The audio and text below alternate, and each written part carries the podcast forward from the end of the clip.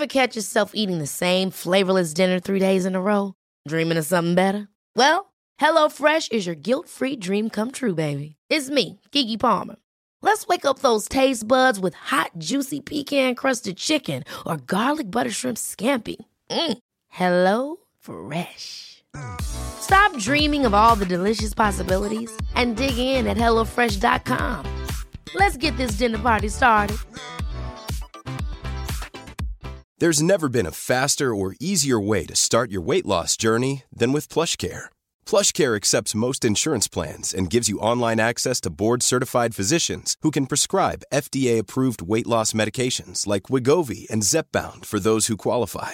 Take charge of your health and speak with a board-certified physician about a weight loss plan that's right for you. Get started today at plushcare.com slash weight loss. That's plushcare.com slash weight loss. plushcare.com slash weight loss. This is Paige, the co-host of Giggly Squad, and I want to tell you about a company that I've been loving, Olive and June. Olive and June gives you everything that you need for a salon quality manicure in one box. And if you break it down, it really comes out to $2 a manicure, which is absolutely insane. It's also so easy to get salon worthy nails at home with Olive and June. The difference between how your nails used to look when you did them yourself and now with the Manny system is a complete game changer. The best thing about Olive and June too is it's a quick dry, dries in about one minute, lasts for five days, and full coverage in up to one to two coats. Visit oliveandjune.com slash perfect Mani 20 for 20% off your first system. That's oliveandjune.com slash perfect Mani 20 for 20% off your first system.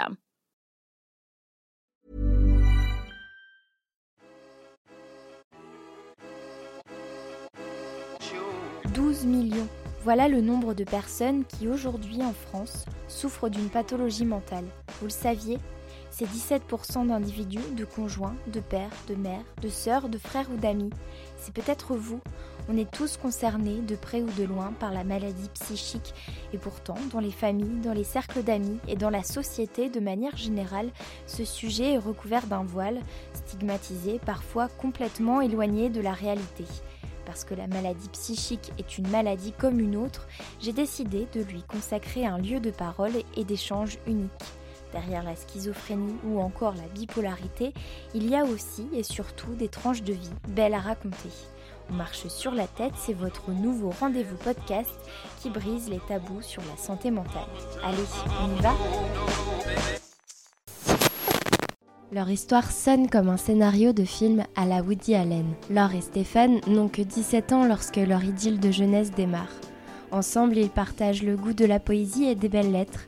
Ils se retrouvent les après-midi, après le lycée, sur la butte Montmartre, pour s'échanger des mots tendres et des réflexions philosophiques adolescentes. Plus qu'un refuge pour Laure, cette parenthèse parisienne lui procure un doux moment de répit, loin des tensions du foyer familial. Lorsqu'elle rentre chez elle le soir, la réalité la rattrape, entre un père alcoolique et une maman bipolaire qui fait le yo-yo avec les médicaments. Et pourtant, rien ne sort de ces quatre murs. Personne ne sait quel est le quotidien de Laure, pas même Stéphane.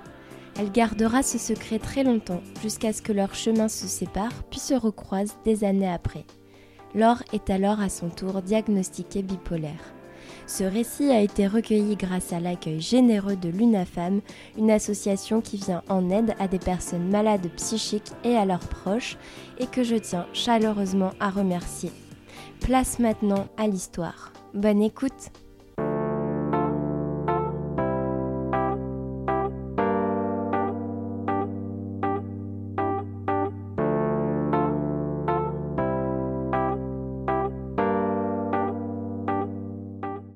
m'appelle euh, Laure, j'ai 48 ans, j'habite à Bayonne. J'ai grandi euh, euh, avec une maman institutrice et un papa qui travaillait à, Roissy. j'ai grandi avec beaucoup d'amour, mais voilà, j'ai vécu dans dans une famille enfin où, la bipolarité a été une tragédie familiale en fait. Voilà. Donc ma mère était bipolaire, ma grand-mère était bipolaire, euh, la mère de ma mère que j'ai pas connue, euh, voilà, qui qui s'est, euh, bon, je commence dedans, hein, qui s'est suicidée, voilà, par la noyade. Et ma mère est tombée malade bon, assez jeune. Bon, je devais avoir 9-10 ans. Mon père avait des problèmes d'alcool et lui, il a été diagnostiqué d'un trouble de la personnalité non spécifié couplé de bipolarité. Et du côté de mon père, pareil, ma grand-mère a fait de nombreuses dépressions dans les années 60 et trois sœurs de mon père étaient bipolaires. Donc voilà, mmh. j'ai grandi, on va dire, bon, jusqu'à 8-9 ans euh, assez entourée, euh, avec quand même euh, des fragilités du côté de mes parents, mais c'était pas encore euh, l'effondrement sur sur tous les plans. Assez jeune, j'ai été confrontée en tant qu'enfant de bipolaire, ben avec l'isolement que ça comportait. Bon après, on était pris en charge ben justement par ma grand-mère paternelle qui entre-temps allait mieux, enfin voilà, et euh, ben aller visiter mes parents le week-end euh, en, hôpital psy. Bon après j'ai eu beaucoup d'amour de, mes deux parents évidemment. Et, euh, et puis malgré eux ils avaient euh, ben, des maladies euh, mentales qui faisaient qu'ils pouvaient pas nous accompagner pleinement, qu'ils pouvaient pas être présents pleinement et que ben c'était plus euh, nous qui les accompagnons qui les a, enfin on les accompagnait euh. donc en fait tu as été précipitée vraiment dans l'âge adulte euh, très vite en tant que petite fille oui. quand tu as pris conscience de la maladie de tes parents mm.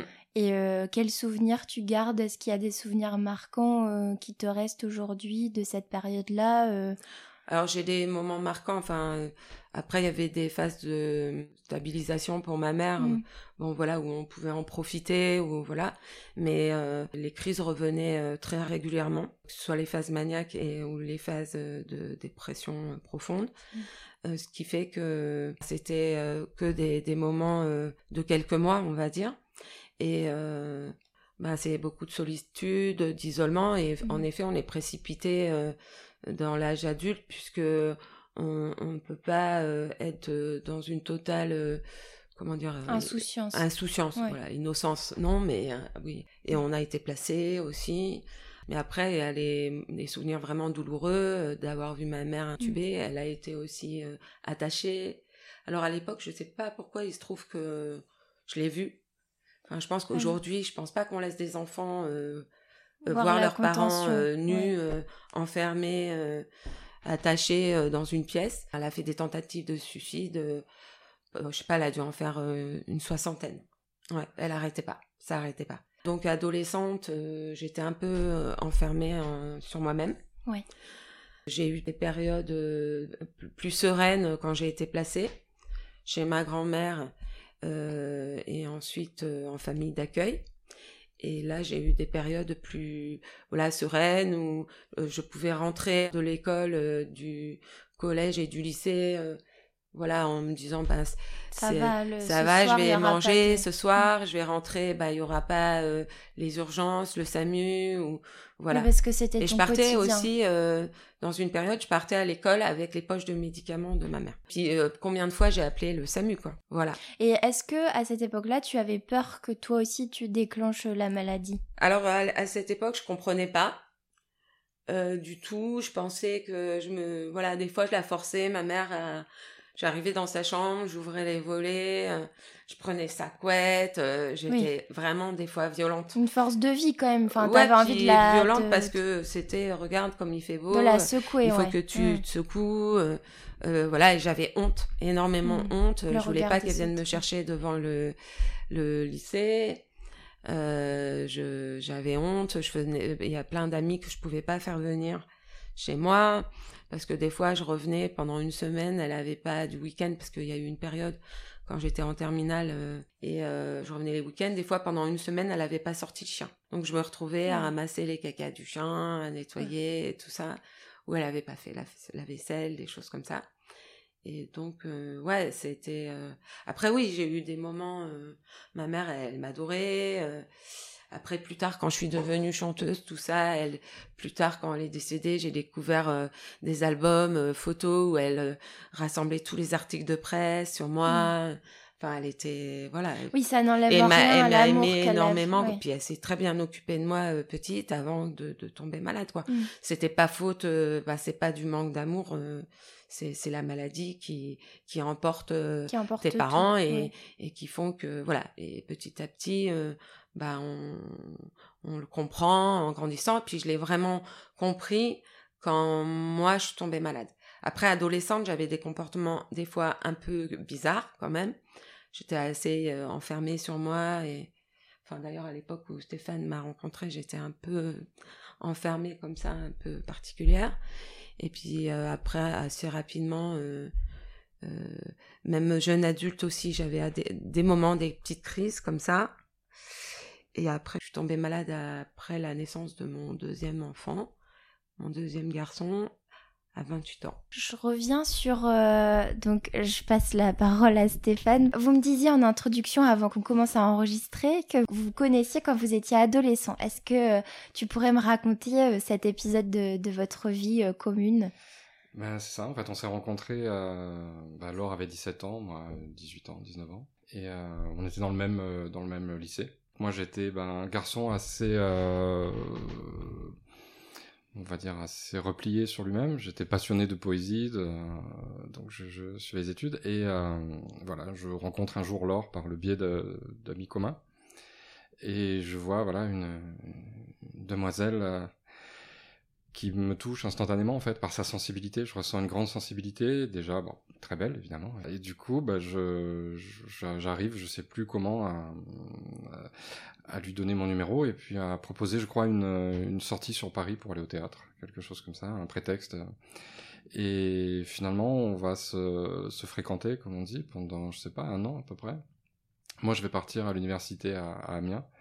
Donc elle va venir aussi sur des périodes euh, et on entame une sorte de, d'échange aussi autour de, de la poésie, de, de la chanson. Euh, euh, je fais écouter Léo Ferré, je fais écouter voilà, je sens, enfin je la sens très réceptive sur, sur la création. À l'époque, moi je je sais rien par contre de sa vie, elle me parle pas de, de ce qu'elle de ce qu'elle reçoit. Je sais qu'elle vit seule à, ce moment-là avec sa mère, mais elle va très peu se confier sur son sur, sur son, son, quotidien. voilà, mmh. ses, difficultés. Et donc, quelque part, moi, je vis aussi euh, les moments où on est ensemble. On se retrouve par des semaines. Après, on, quand elle est en internat, on se retrouve bah, à Paris les week-ends on se donne rendez-vous. Donc, euh, bah, nous, le quartier Montparnasse est resté aussi un peu le, quartier de nos retrouvailles certains week-ends. Et on, voilà, on continue à parler de rencontrer la, poésie, à échanger, mais euh, voilà, comme plus au niveau sensibilité et, et de vie, pas rentrer, en fait, bah, c'est peut-être un âge aussi où on n'est pas dans des projets de vie, de construction et de, de, discussion du quotidien, on est vraiment axé chacun en plus dans, dans nos histoires vraiment sur euh, autour des poètes, de la vie, du ressenti, du quotidien. Et, et je me souviens bon, de, de moments où Laure se reposait en fait. C'est-à-dire que finalement on se retrouvait et je, voyais qu'elle dormait en fait. Et c'est mmh. vrai que ça me, me touchait parce que je sentais, alors je l'ai euh, interprété, enfin on va dire plus tard, hein, mais finalement à travers ce qu'elle a pu vivre, c'était peut-être aussi des parenthèses, euh, de des moments pour elle, voilà.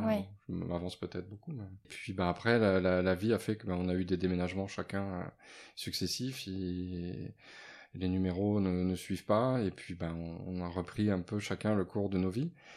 Et moi en gardant un, vraiment un sentiment fort de aussi de quelque chose d'inachevé quelque part et, et, vraiment d'avoir rencontré quelqu'un de très différent.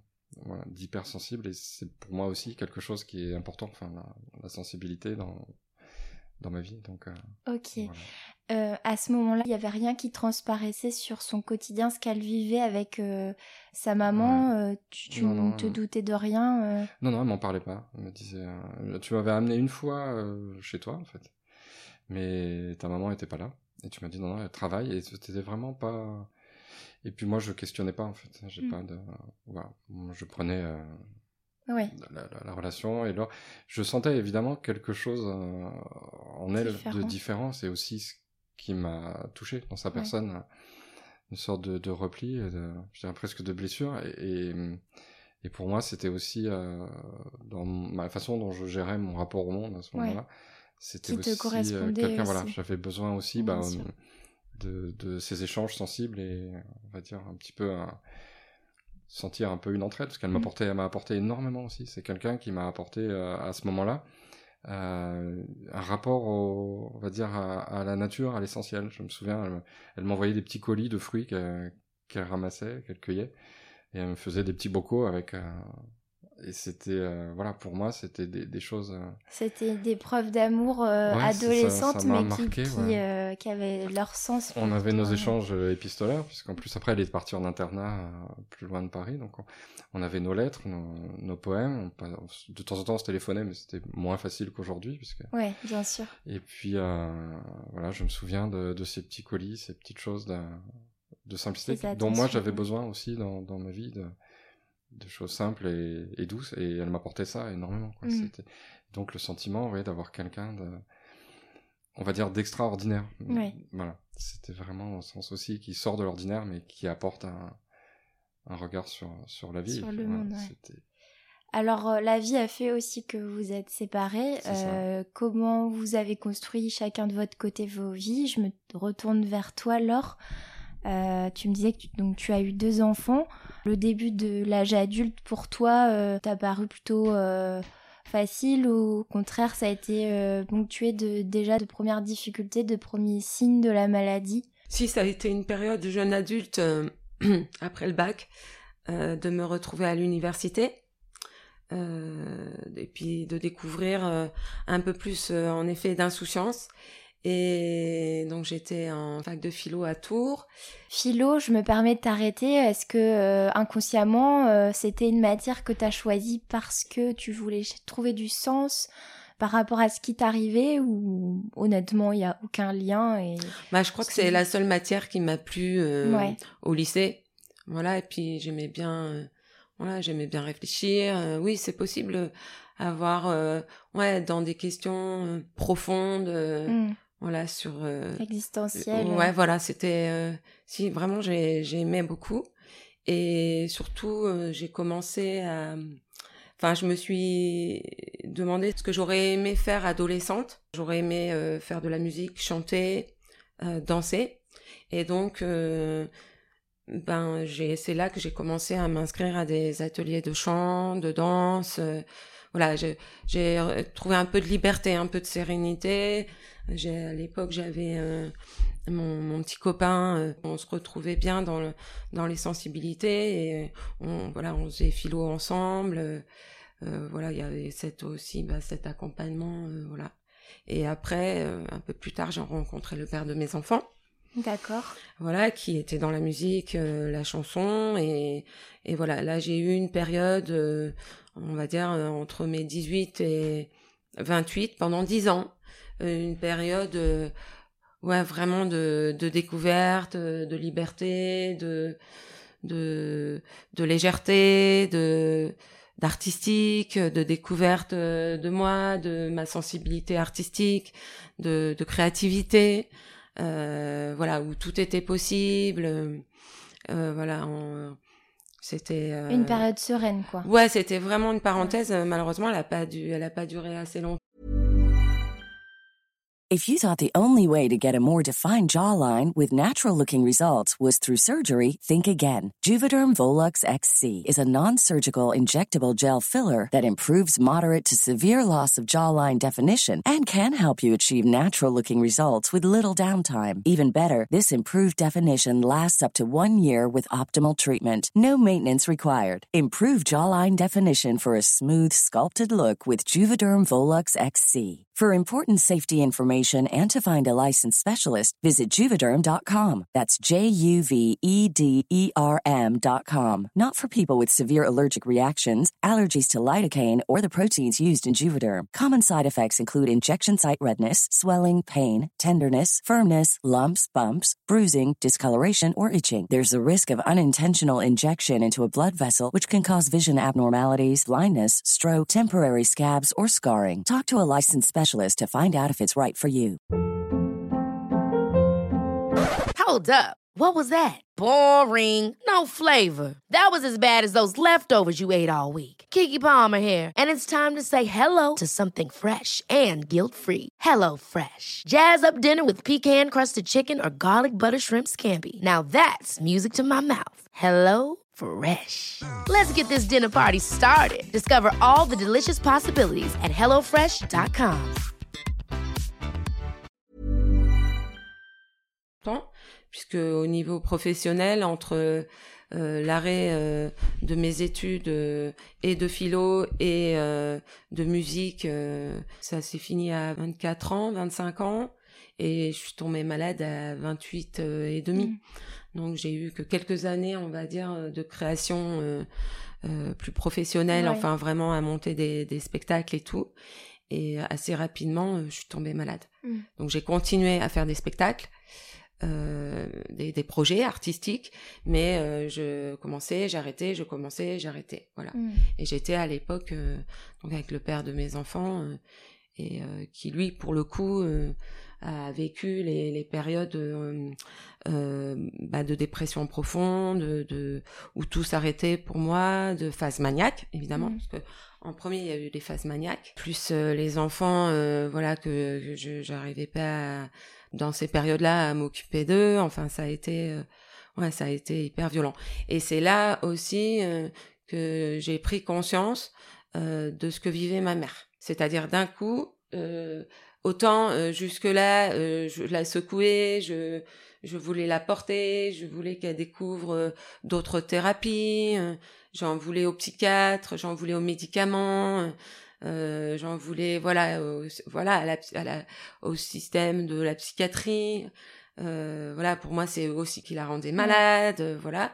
Et quand moi je suis tombée malade, là d'un coup, j'ai compris de l'intérieur ce que vivait ma mère. Ouais voilà et que vraiment euh, c'était euh, violent que que c'était qu'elle faisait pas semblant quoi ouais que c'était pas de la comédie que c'était vraiment sérieux euh, vraiment profond voilà et j'ai mis des années par contre aussi par mon rejet de la psychiatrie à accepter une prise en charge de soins avec des traitements et tout et après, bien plus tard, j'ai compris euh, l'histoire des traitements. J'ai aussi compris pourquoi euh, je pensais que la psychiatrie c'était que négatif, mm. mais j'ai compris en fait, elle prenait les médicaments, elle les arrêtait, elle les prenait, elle les arrêtait, et en fait, à partir du moment où on arrête, on reprend, on arrête, reprend, c'est comme si on prenait rien. Tu m'as dit euh, que tu étais tombée à 28 ans malade mm. après la naissance de ton deuxième fils. Mm. Euh, est-ce que déjà, d'une part, je me demandais, euh, on dit souvent que la grossesse, enfin j'ai eu une invitée qui, est, qui était aussi diagnostiquée bipolaire et qui me disait qu'elle avait comme toi découvert sa bipolarité après sa grossesse, qu'elle pensait que c'était une dépression du postpartum et qu'en fait c'était c'était une bipolarité.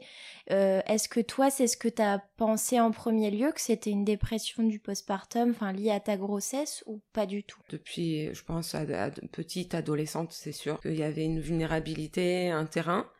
Et euh, ouais, ça a été euh, plusieurs facteurs en fait.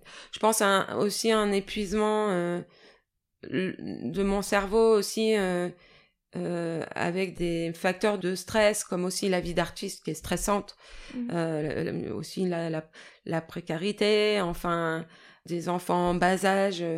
Euh, à l'époque, euh, on n'avait pas non plus de, de, de pied à terre. Enfin, euh, dans cette période-là, on était sur des projets artistiques en plus itinérants. Donc oui, pas de stabilité. Voilà, il y avait plusieurs choses et il y avait aussi une fatigue, je pense, de mon cerveau depuis petite. Hmm. C'est-à-dire, il y avait d'avoir tout. J'avais été, j'avais trop mon cerveau qui était trop en urgence, trop en alerte en, en depuis petite. Bien sûr. Voilà. Donc si il y avait cette responsabilité des enfants en bas âge, de, de, gérer aussi une vie d'artiste, etc. plus mes parents dont je m'occupais encore. donc en fait, ça fait trop de, de facteurs de, de stress mm. euh, cumulé. Ça fait... Ça, a révélé. ça a réveillé euh, ce qui était en, en, en sommeil, mais qui était là, c'est évident que j'appelle euh, dans mes chansons la bête noire. Voilà, elle était là, elle attendait, ta ta ta. Elle tapis dans l'ombre. Tapis dans l'ombre. Euh, D'accord. Voilà. Alors, comment ça s'est manifesté concrètement pour toi, euh, les, les, symptômes euh, C'est manifesté bah, petit, par des angoisses. Voilà. Des angoisses de, qui, au fur et à mesure, de, sur plusieurs semaines, euh, de plus en plus profondes. Une paralysie euh, physique, euh, j'arrivais plus à marcher, euh, j'arrivais plus à parler, je voulais dormir, dormir, ça, faisait super mal les angoisses. Et, et j'avais l'impression dans, ici, dans, dans, dans mon ventre, d'avoir comme un alien comme une bête euh, qui me qui prenait la place en fait, qui me qui me mangeait de l'intérieur.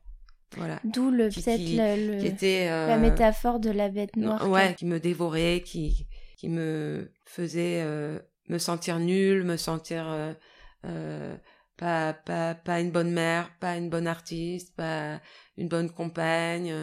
voilà, tout. Je me trouvais nulle quoi. J'étais nulle, je servais à rien. Dans ce monde, je servais à rien en tant que mère. Je savais pas m'occuper de mes enfants. Voilà, parce qu'en fait, au fur et à mesure des semaines, dans la dépression, quand la dépression profonde s'installe, au fur et à mesure euh, des semaines, euh, voilà, on, on a le cerveau euh, petit à petit qui, qui, qui arrive plus à réfléchir en fait. Et on voit que du noir, on, je sais pas, on, c'est juste j'ai envie de dormir, j'ai envie de dormir, je suis nulle, j'ai envie de dormir, je suis nulle, euh, voilà. Le sommeil, c'est euh, un Refuge. refuge. Un Ouais. refuge, ouais. C'est un refuge, mais en même temps, on dort pas vraiment bien. hein. Ouais. On dort pas non plus, on est Ouais, voilà, on est comme je dis, euh, on est des des vivants morts quoi. On est vivant, on est toujours en vie, mais on est mort. Et alors, euh, tu me disais tout à l'heure que ça avait quand même commencé par la phase maniaque, ou c'est d'abord la dépression qui. euh, s'est moi, je pense euh, vraiment c'est ça a commencé avec la dépression. Et après, tu as eu des phases maniaques? Et après, il y a eu des, des phases maniaques. Ouais. Et donc, comment Et ça des périodes, euh, Et des périodes quand même calmes. Enfin, Ouais. voilà. Oui, quand même, entre les m'occuper bien de deux. mes enfants. voilà, des, où je faisais reprenais les projets et tout ça. Euh, ça a commencé par une grosse dépression et euh, qui a duré plusieurs mois. Et alors j'attendais le moment euh, de où ça rebasculait quoi. Donc, Voilà. tu as anticipé, tu savais que ça allait. euh, Ben, je savais, j'attendais. ouais, Je me disais à un moment ou un autre, ça va bien euh, se remettre euh, normal. normal. Et là, euh, du jour au lendemain, en fait, ça Ah ouais. basculait. Et du jour au lendemain, où d'un coup, tu dis, tu ressens la nature, tu ressens, tu vois le soleil, tu te dis, Les petits la oiseaux. vie, c'est ça. Mais alors, dans une saveur extra, là, euh, Ouais, tout en euh, rose, quoi. tout, tout, tout est lumineux, tout Ouais. est, voilà, on sort de de de de de, de la totale obscurité, de Mm. l'enfer le plus total de la Mm. souffrance psychique, mais qui est physique. Donc non, je disais tout en rose, pas encore tout en rose. Là, c'est euh, équilibré. On va dire que Ouais, tu vois voilà. les choses de manière euh, équilibrée. Ouais. Et c'est euh, plusieurs semaines, plusieurs mois après que c'est l'inverse extrême. Voilà, et après, là, les phases maniaques, petit à petit aussi s'installer avec les projets. Voilà, où là, je devenais super joyeuse. Enfin, j'avais envie de faire plein de choses. euh, euh, voilà, je dormais peu euh, et je faisais plein de choses et plein de projets. C'était voilà. Et là, alors la vie est extraordinaire. On peut soulever des montagnes. Ouais, voilà, j'étais hyper exaltée, c'était Mm. super. Et puis pareil, plus ou moins euh, à la fin de la réalisation des projets ou même euh, au plein milieu, euh, je retombais malade. Comme si le cerveau, il était trop trop sollicité, trop sollicité, il s'épuise et là, il y avait comme une décompensation et à nouveau, voilà, plus vouloir rien faire, plus pouvoir d'abord, je pense que c'est pas qu'on veut, c'est qu'on peut pas. Ouais. Plutôt, c'est pas une histoire de volonté, on pense toujours que c'est une histoire de volonté. Non, c'est Mm. C'est une histoire que c'est la maladie et, et tant que on a on trouve pas la stabilité, c'est elle qui décide hein, clairement. hein. Bien sûr, c'est elle qui mène la C'est danse. elle qui mène la danse, c'est elle qui impose ses règles, euh, c'est Ouais. c'est voilà, on est on subit, on, on se sent coupable, on pense qu'on est responsable, on pense qu'on abandonne nos enfants parce que on, les on croit qu'on c'est nous, on les abandonne de notre propre volonté. Euh, Voilà, mais on choisit rien quoi à ce moment-là. euh, Mm. Voilà. Alors, tu parles de, de culpabilité de la maladie. Tu avais conscience d'être euh, malade à ce moment-là ou c'était, euh, tu disais, il y a quelque chose qui cloche? Enfin, c'est bizarre quand même ces alternances entre des moments. si si, je, je savais que c'était les mêmes symptômes que ma mère. euh, Ouais, t'en avais conscience. Et je le savais, mais par contre, je voulais pas me soigner. J'allais voir de tout, tout, des acupuncteurs, des guérisseurs, des voyantes, des, de tout, tout. Et euh, mais bon, ça m'aidait pas, ça m'a pas aidé. Ouais, t'étais dans le déni, quoi. Je savais que j'avais, euh, c'est que j'étais probablement bipolaire. Ça, je le savais. Mais j'ai mis six ans avant d'être hospitalisée. De toute façon, j'ai été hospitalisée euh, d'office. Enfin, c'est mon, mon- le père de mes enfants qui a, qui, qui, qui m'a amené à l'HP. Enfin, voilà. voilà. J'ai fait de la ouais. méditation, pleine conscience. tout ça, ça, ça, ça m'aidait un petit peu, mais euh, ça, ça, ça arrivait pas à me stabiliser vraiment en profondeur. C'était toujours un, un moment, quoi. Bah, c'est important. J'en avais de- des effets, ouais. mais euh, Bien sûr, c'est important de dire que ça ne remplace pas les médicaments ni la thérapie, la psychothérapie.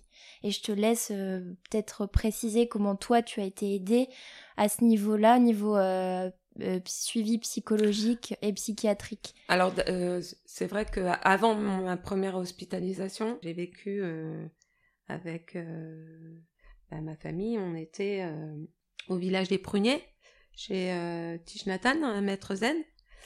Voilà, où on pratiquait la méditation, la pleine conscience. Et en effet, vraiment, ça m'apaisait, ça... Enfin, ça, ça marchait bien, j'y trouvais de la sécurité, moins de stress que dans la vie no- normale. Vraiment, j'y étais bien, mais je voulais pas y rester. Et c'est vrai que c'est au moment où, on est parti que euh, j'ai fait une, je suis retombée en dépression. Enfin, peu de temps avant, j'ai quand même fait une phase maniaque, tout en étant à l'intérieur du, centre. Et là, j'ai fait ma première hospitalisation parce que je, je, voulais me donner des coups de euh, fourchette dans, dans le ventre. euh, Enfin, voilà quoi. Et là, j'ai fait ma première hospitalisation en HP à euh, l'HP, euh, enfin, à, euh, Montpont, Vauclair, en. Dordogne. Et en fait, c'était l'hôpital psy où j'allais voir mes parents depuis l'âge oui. de 12 ans. Donc là, euh, pour dire que franchement, je l'ai mal pris. Bien sûr, le retour euh, Ouais, en pleine ouais, phase ouais, de- ouais, des souvenirs. Et après, par contre, la méditation, la prière, même, même le chant, euh, ça m'a, je pense, j'avais quand même des outils pour survivre en psychiatrie. Oui, Parce que je m'en servais beaucoup Ah en oui, psychiatrie. Je faisais que ouais. ça, en fait. Je priais pour tout le monde, je méditais, je m'occupais aussi des autres. C'était mes prières à mais moi. chacun euh, voilà. finalement peut avoir euh, ses petits outils. Mais ça me sauvait pas, voilà. Mais ça sauvait pas. Voilà, Voilà, parce qu'après j'ai euh, commencé un ouais. traitement. Du coup là, euh, donc le psychiatre m'a dit, qui m'a suivi, m'a dit bah vous êtes bipolaire, clairement comme vos parents, votre mère et tout ça. Donc le, dia- le Il m'a mis des traitements. Les traitements, ben ça m'endormait, ça me faisait prendre du poids. Bon, souvent la prise de poids, ça nous fait arrêter les traitements. Euh, où je me sentais pas moi-même, euh, tout ça. Donc, euh, je sais pas, je l'ai pris quelques mois, rapidement, je l'ai arrêté. Et puis, euh, bon, bah, je suis sortie, euh, voilà, j'ai arrêté le traitement, on s'est installé en, à Bayonne. On a quitté la Dordogne pour le Pays Basque. Et là, pareil, très rapidement, j'ai refait une phase maniaque. Donc là, tu n'étais pas sous traitement à ce Non, moment-là. ensuite, je retournais en l'HP, clinique, euh, et pareil, euh, je prenais le traitement quelque temps. Euh, le psychiatre avec qui euh, j'ai été en clinique, je suis sortie contre mé- médical parce qu'il voulait me passer au lithium, mais il faut rester au moins un, un mois, deux mois, trois Mm. mois pour passer au lithium. Le lithium, on précise, c'est un des principaux C'est traitements. un des donnés- stabilisateurs voilà, de l'humeur ouais. qui fonctionne très bien sur euh, la bipolarité. Donc après, euh, j'ai arrêté le traitement, je retournais en HP, j'ai arrêté le traitement, HP. Donc Mhm. ça, ça a duré euh, plusieurs années en- au Pays Basque, euh, jusqu'à ce que, bon, à un moment donné, c'était soit je me suicidais, soit je trouvais une solution. Et Tu avais, puis, le oui, père des- de mes enfants, à un moment, il m'a dit, mais tu, tu vas plus pouvoir t'occuper des enfants. Enfin, tu vas à un moment donné être coupé complètement. Mm. Il faut vraiment là. euh, Il faut réagir. Voilà. Et c'est vraiment soit je me suis suicidée, soit là je me suis dit pour tes enfants, tu vas essayer de prendre un traitement à long terme. Et là, je suis retournée à la clinique avec le psychiatre qui voulait plus que je revienne parce que j'avais pas voulu. euh, Ah oui. J'étais sortie contre, avis médical. Et là, je lui ai dit, je veux être avec vous, je veux que ce soit vous qui me suiviez, mais je vous, je vous promets, moi, je reste à la clinique et je sors quand vous me dites que je peux sortir. Voilà, c'est comme ça que ça s'est passé. Et il a euh, vu que voilà, il y avait une vraie réelle Voilà, là, j'ai été motivée. J'ai été motivée, au moins à essayer. Mm. Voilà, et la preuve, j'ai essayé et ça a marché. Je suis sortie euh, de le- la clinique euh, que avec des stabilisateurs de l'humeur. D'accord. Dont le lithium. dans le lithium, que plus tard j'ai arrêté. Et puis après, je suis revenue à la maison avec mon ex-compagnon qui s'appelle Laurent. Donc il a bien voulu que je revienne à la maison, bah, parce que je pense qu'il savait, et pour les enfants, et pour moi, qu'il fallait que je puisse m'occuper des enfants, Mm. que les enfants en avaient besoin, et Bien que moi j'en avais besoin, et que il fallait absolument que je puisse apporter euh, de la présence euh, euh, et m'en occuper. Voilà, dans, dans le quotidien, faire à manger, Mhm. les accompagner euh, scolairement, dans, dans les activités extrascolaires, etc. Et c'était vraiment mon premier objectif, c'était reprendre mon rôle de mère. C'est ce qui t'a motivé. Ouais, en fait, c'était à force de vie dès le, dès le début. euh. Trois, trois, quatre ans. Pendant quatre ans, j'ai fait que ça. Et euh, voilà, et on s'est retrouvé avec euh, Stéphane. Alors on a rééchangé. Euh, à ce moment-là, j'étais encore malade, pas stabilisée. via les réseaux sociaux. Ouais, il m'a retrouvé. Là, on a bon, ben, je vais te laisser la parole aussi. On savait aussi que bon, c'était l'histoire était pas achevée. Vous souhaitez connaître la suite du récit de Laure et Stéphane? Eh bien, patience. Rendez-vous dans 15 jours pour un épisode consacré à leur retrouvailles. Portez-vous bien d'ici la prochaine séance et n'oubliez pas de vous abonner à ma chaîne si elle vous plaît et de me couvrir d'étoiles sur vos plateformes d'écoute préférées. À bientôt